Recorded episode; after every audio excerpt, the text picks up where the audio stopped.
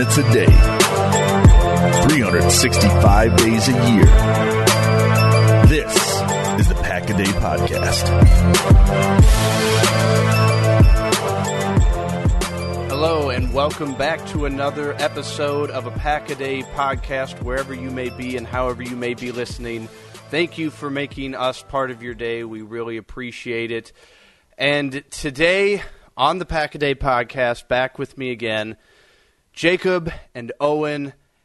And guys, we've got a lot to talk about today, but before before we actually get into our topic for the day, Owen, I, I have to ask you a question here because you tweeted something uh, about a week ago uh, r- surrounding the Melvin Gordon uh, quote unquote trade request that he had for wanting a new contract, and you asked people to find your pants.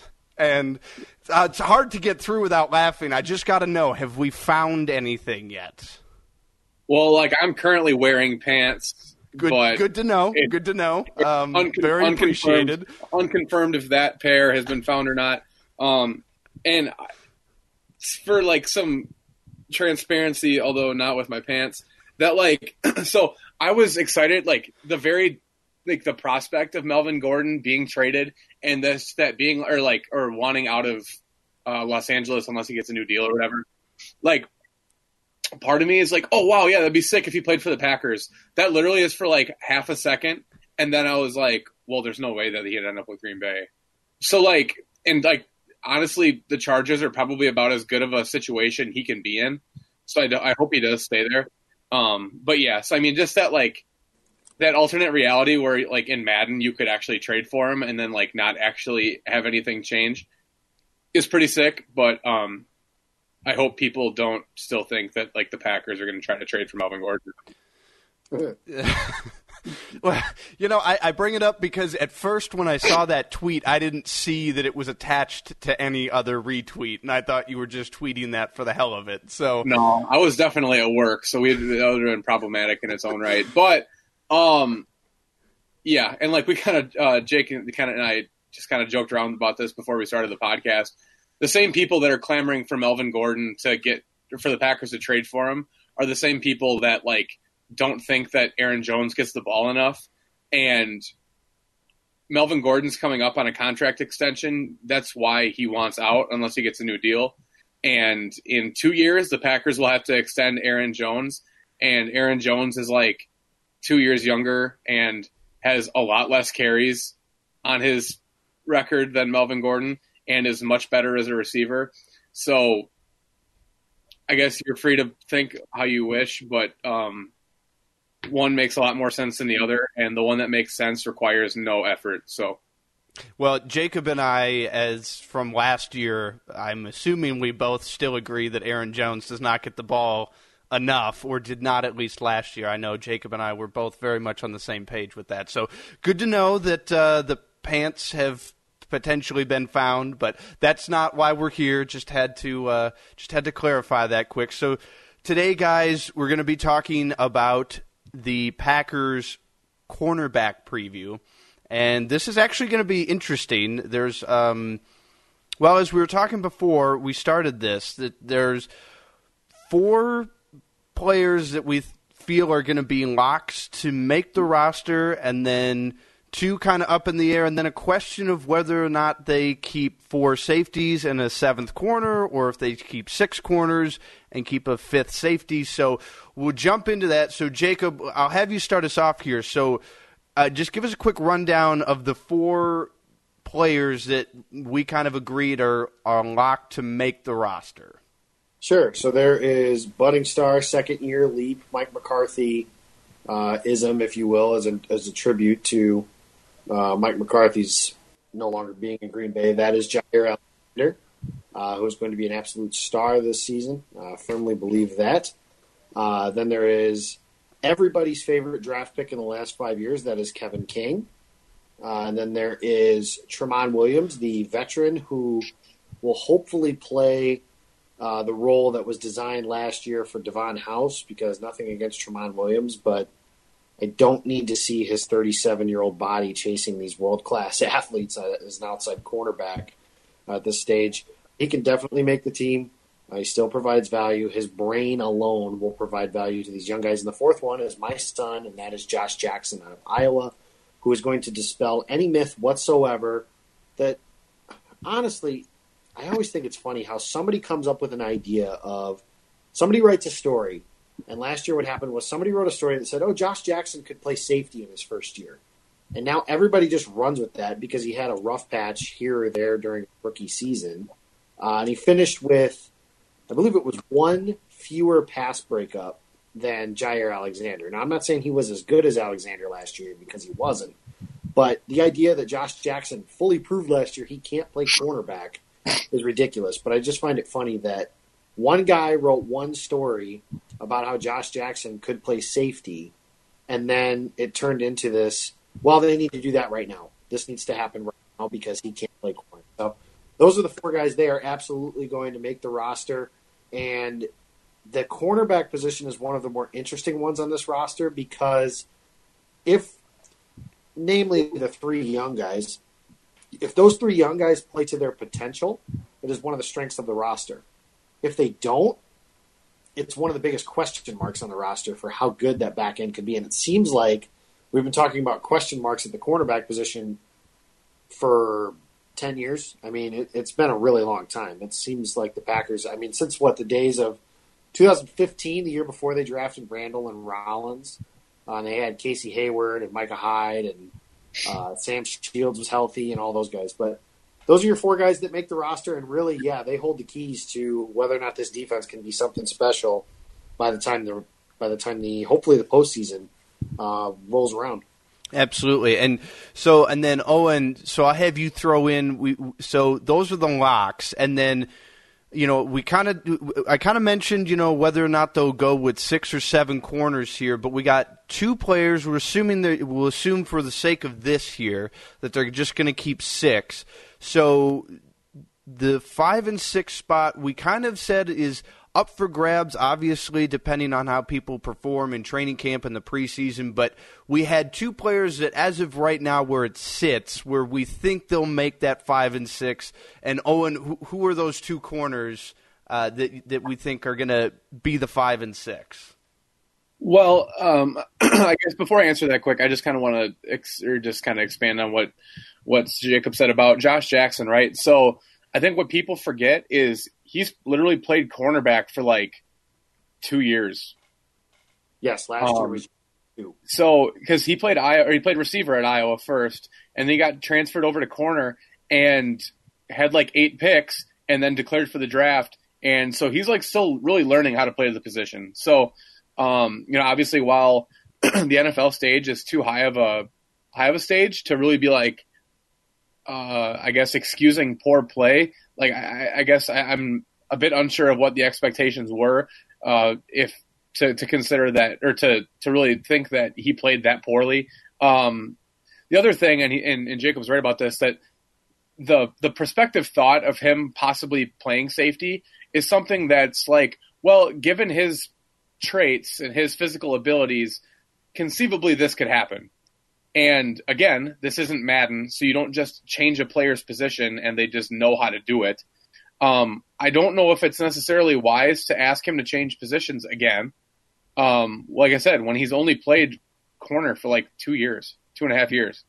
Um, so, anyways, getting off of that soapbox, you're right. So the other two guys that could make the roster, one was on the roster last year. Uh, Tony Brown was a undrafted free agent.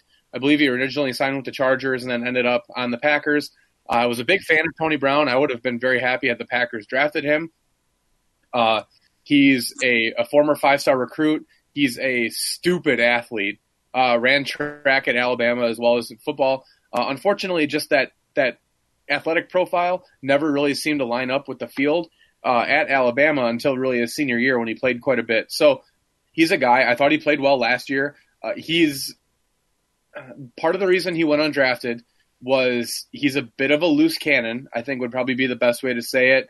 He's very expressive with how he feels, and he's always going to be a guy until I see otherwise that's always like on the verge of a silly 15 yard penalty like every other game. Um, but that's just kind of how he plays. He's very intense. He's very emotional and passionate when he plays.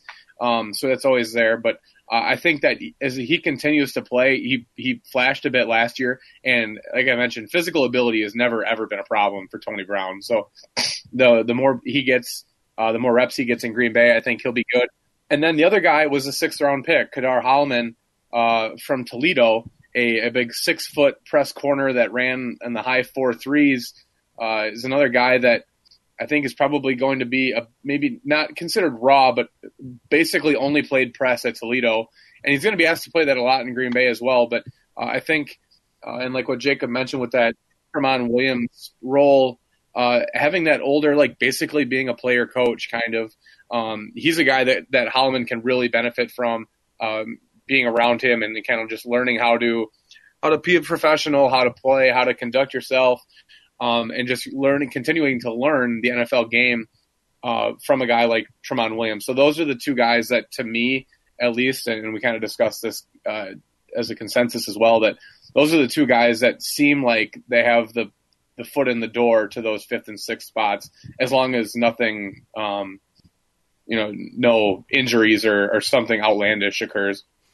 Yeah, well, and you know, I think when you when you start looking at the depth chart, it, that probably would make the most amount of sense if we're also again we're talking here just assuming they're going to keep six corners instead of seven. Uh, we'll get to that in a little bit here, but um, so guys, I want you to give me two. So we we just listed six corners that we think will make the roster and we went through that five and six, and we, you know, we, will stay away from the, the one through four because those are pretty much locks, and there's really good reasons for that. But give me a corner each um, that you think could potentially surprise make the roster, and like not necessarily because oh, you know, Tony Brown got hurt or, you know, not because of injuries, but that they their skill level just could surprise in in the preseason and they could potentially snag that, that sixth spot on the roster. So, so Owen, who are you looking at that could potentially that we haven't mentioned yet that could potentially snag a sixth spot on this roster? Well, I, okay, so I'm going to use a qualifier, and I hope I don't ruin ruin Jake's answer here, but I, I guess it kind of depends on whether or not Natrell Jamerson's considered a corner or safety. Um, but I guess kind of I'll leave that alone. Um, the guy for me is Will Redmond. Uh, so he's a former third round pick of the 49ers.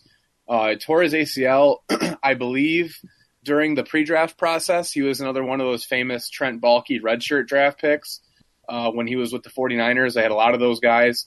Um, a lot of them didn't pan out, and, the, and, unfortunately, is part of the reason why he doesn't not there in San Francisco anymore. Um, but Redmond's a guy. Talent's never been an issue. He's a, he was a four three guy coming out.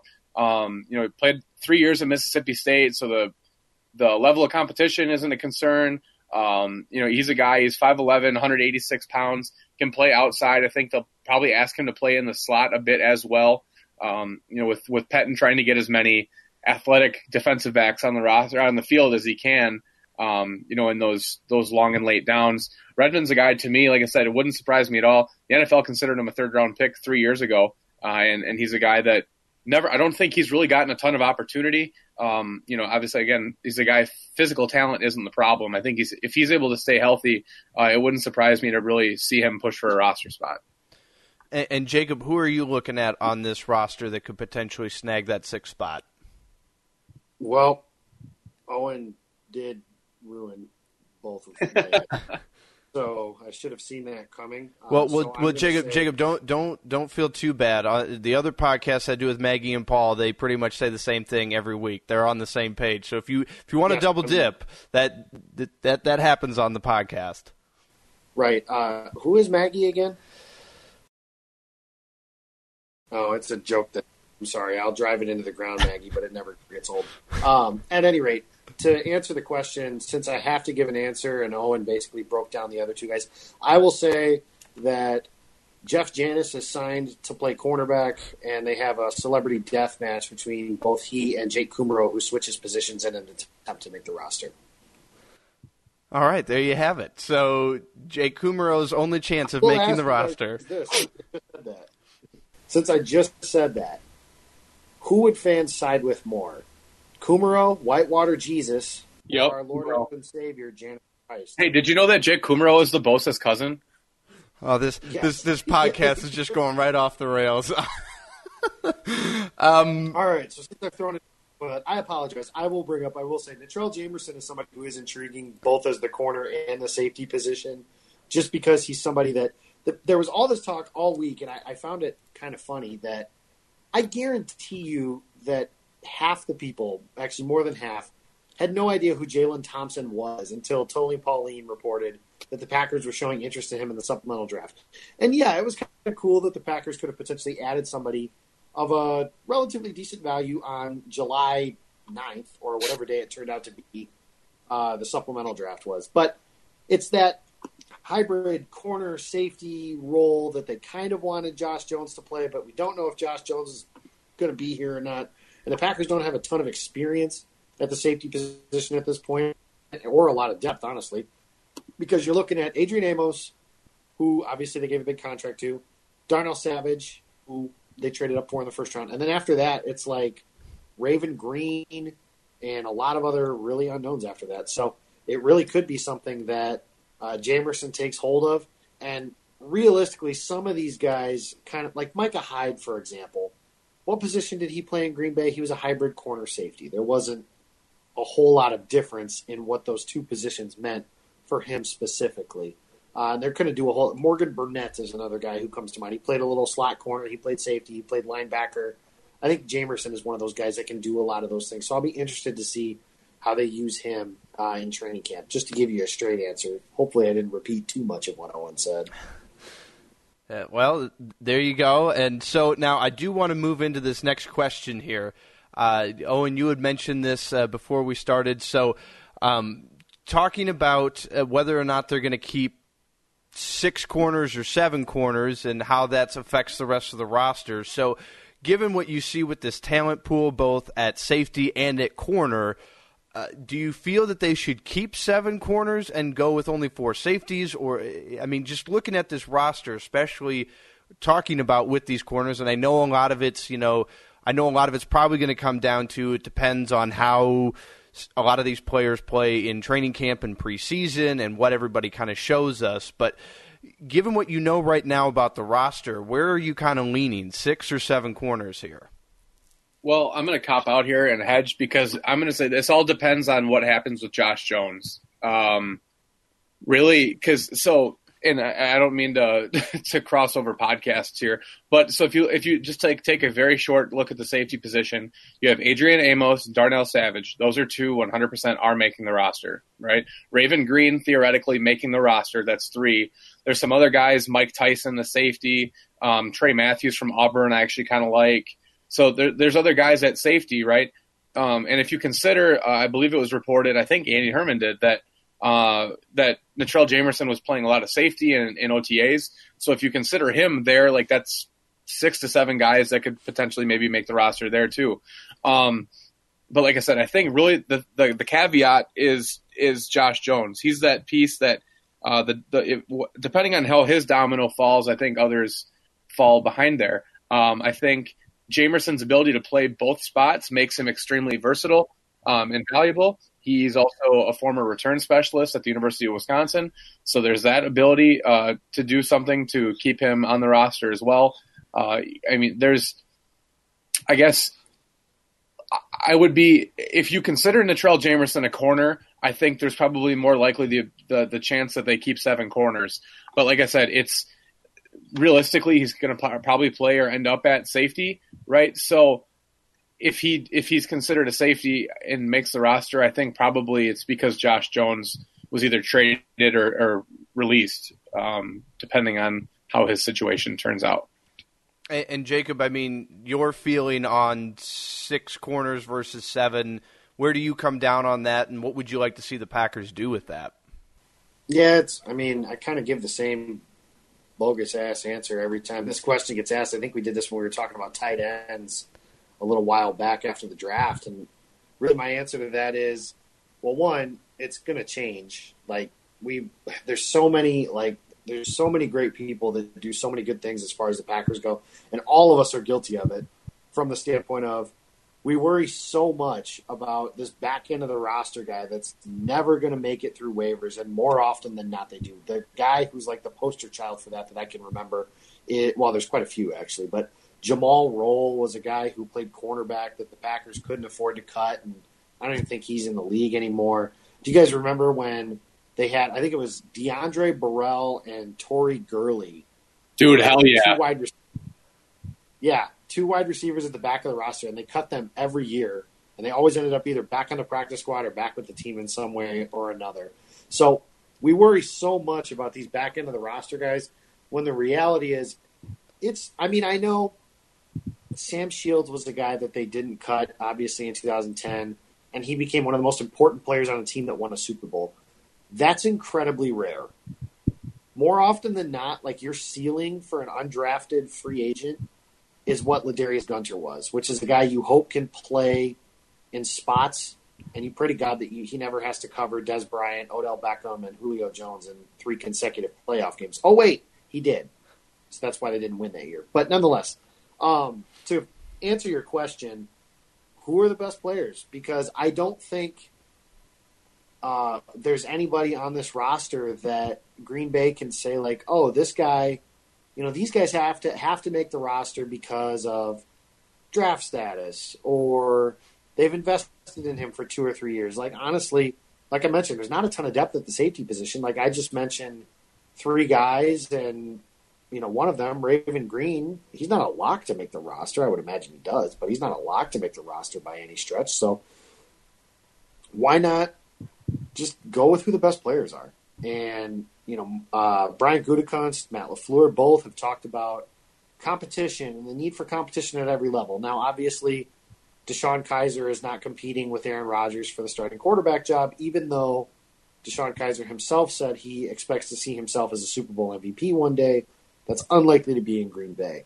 Uh, that's not where the competition comes into play. But something I would like to see is I do think some of these guys in recent years have gotten a little lax, you know, gotten a little gotten a little comfortable, if you will, in the fact that we have to keep these numbers, those numbers, whatever. So this way, uh, I think Green Bay, if they just if if that means six corners, great. If that means four safeties, great.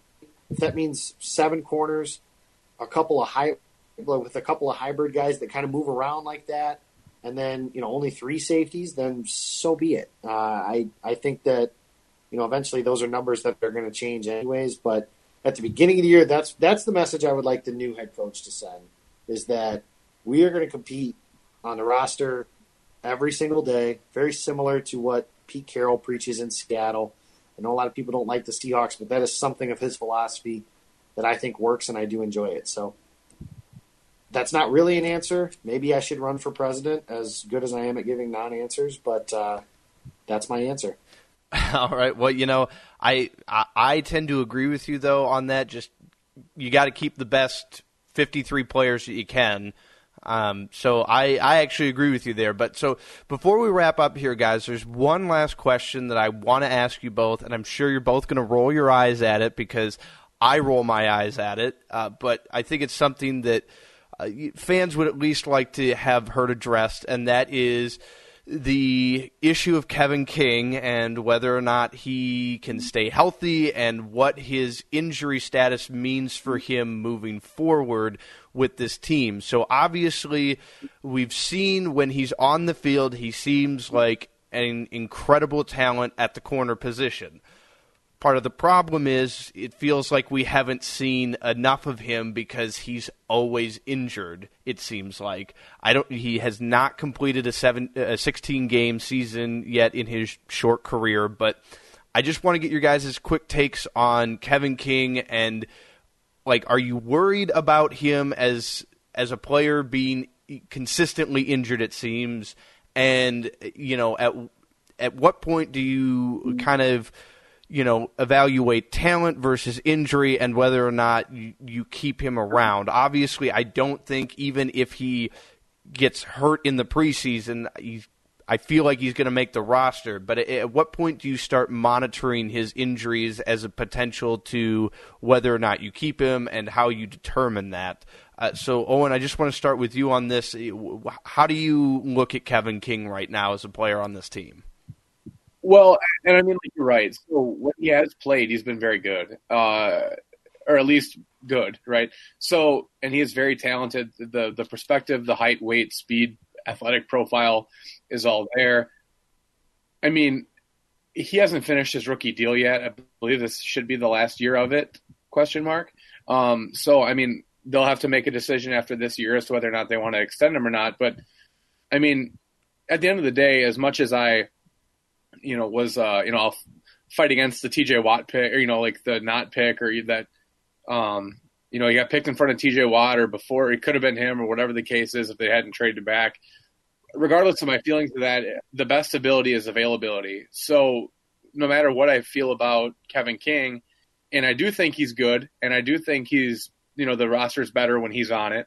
Uh, ultimately, I mean, if he's unable to stay healthy, unfortunately, that doesn't really do anyone any good. So, I mean, to me, I'm fine with him on the roster. Like I said, we'll have to see how he does this year. Like I said, this will be the final year of his of his rookie deal. Um, you know, at that point, then you can kind of re re consider it. He'll be 25 years old at the end of this year, which again is still you know, by no means damaged or at the end of his road or anything else. But um, so, I mean, I'm probably higher on Kevin King than most people. Uh, I know he's frustrating for a lot of fans, and, and they're frustrated he's out on the field more. And, and I can guarantee every single one of the Packer fans or anyone else that ever has thought about it, it's much more frustrating for Kevin King than it is for you. So it's his livelihood. If he's unable to stay on the field, it's awful tough for him to make a living um, after his contract's up. So uh, I hope he stays healthy. I, I do think he's good, um, and I think he'll be fine. Hopefully, this year is the year he's able to to to be healthier and play more. But I guess you know we're we're going to have to kind of wait and see. But I think the needle has to be, um, you know, he wasn't hurt all the time at Washington, so regression should indicate that at least sometime here, pretty quick. Hopefully, he's able to complete, uh, if not a full 16 games, you know, 14 or 13 or 14 games at least in a year.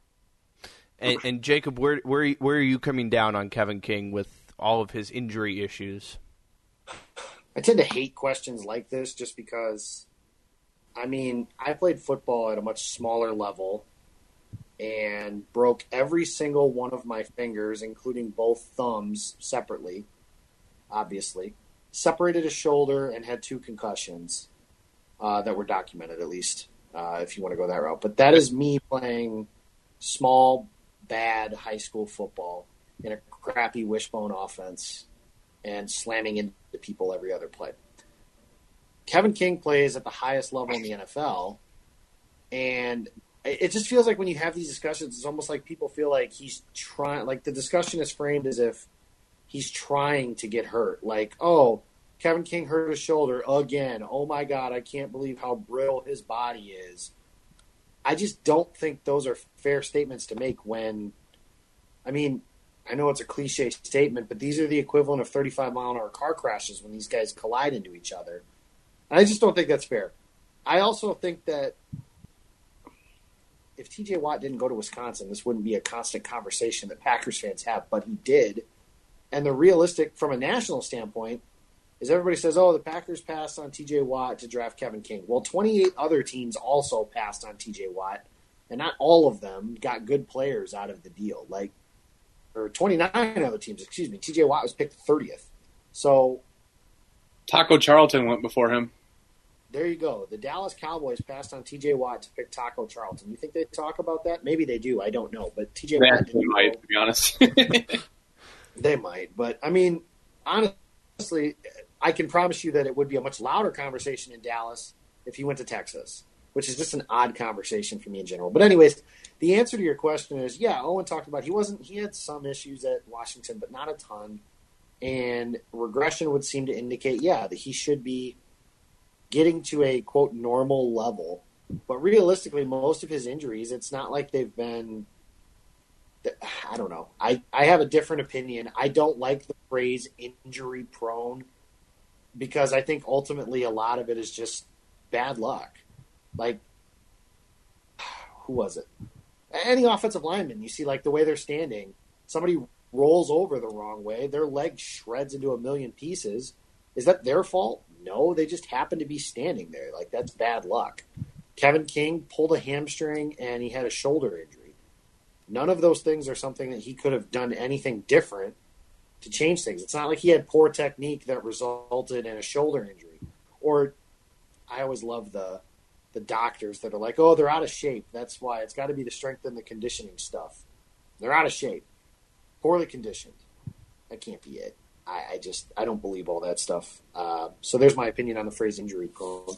To get back on the rails here and answer the question, I mean, Kevin King's in the third year of his contract. It's a four year deal because he was a second round pick.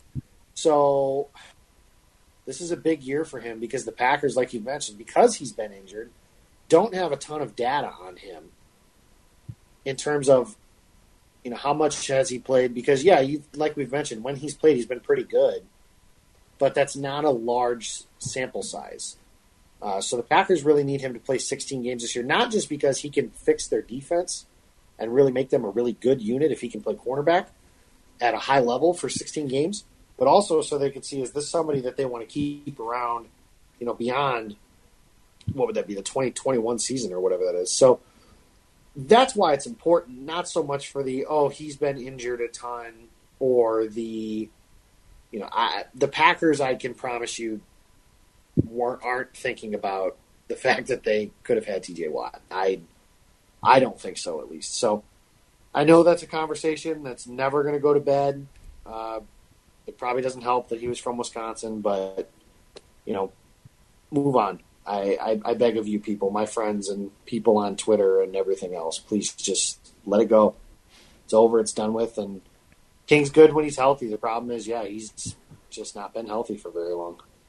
Yeah, and I mean, I don't know how you guys feel. I feel that if he can stay healthy, I feel like he's probably the second best corner on the team, um, only behind Alexander. But then again, I think that's a conversation of height and play style and, and a few other things. But um, I I've really been pulling for him these last couple of years.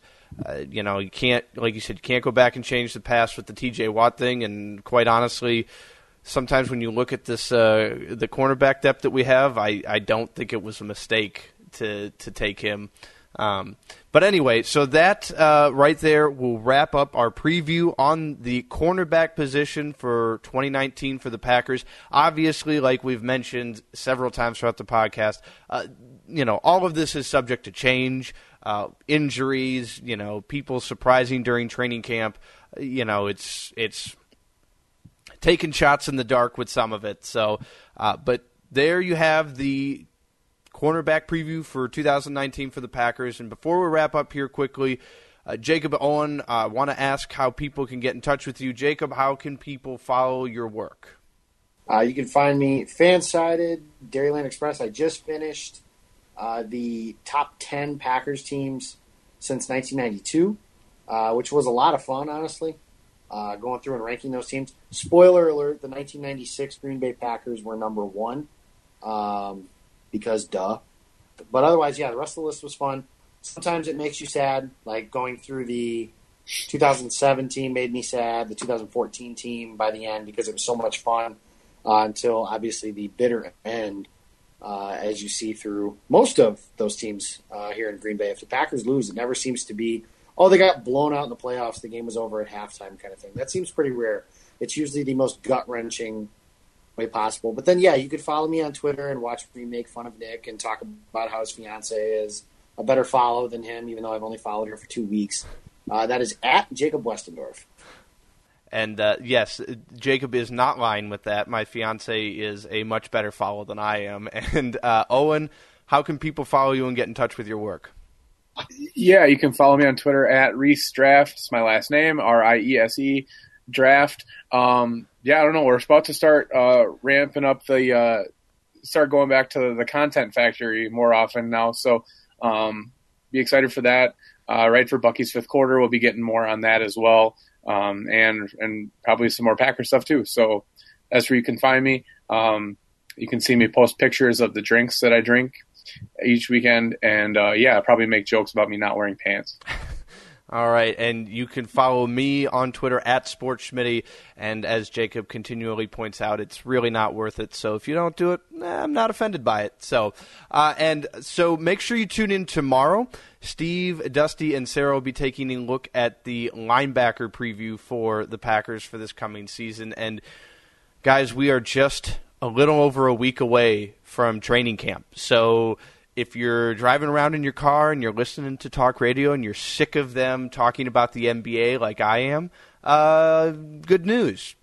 You're not too far away from the start of training camp and preseason, and it'll be great. And we are so looking forward to it. So we're very excited about it. So make sure you're liking the podcast on Twitter and following on Twitter at Packaday Podcast. And make sure you're liking and subscribing on your favorite podcast platform. Make sure to do that as well. We appreciate the support so very much from all of you. And we are coming up next week is I, I don't know the exact date off the top of my head, but we are coming up on one full year of doing this. Uh, it's it's been it's been a lot of fun. And I know, Jacob, you and I have been here since the start. It's been a lot of fun. And Owen, uh, we're so happy to have you here for pretty much the start of season two. So we're really excited about this. This is really great. We appreciate all the support that you've given us over this past year. So thank you very much for that. So. Uh, well, with that, we will wrap up here, guys. Thank you so much for listening. We really appreciate it. And as always, go Pack Go.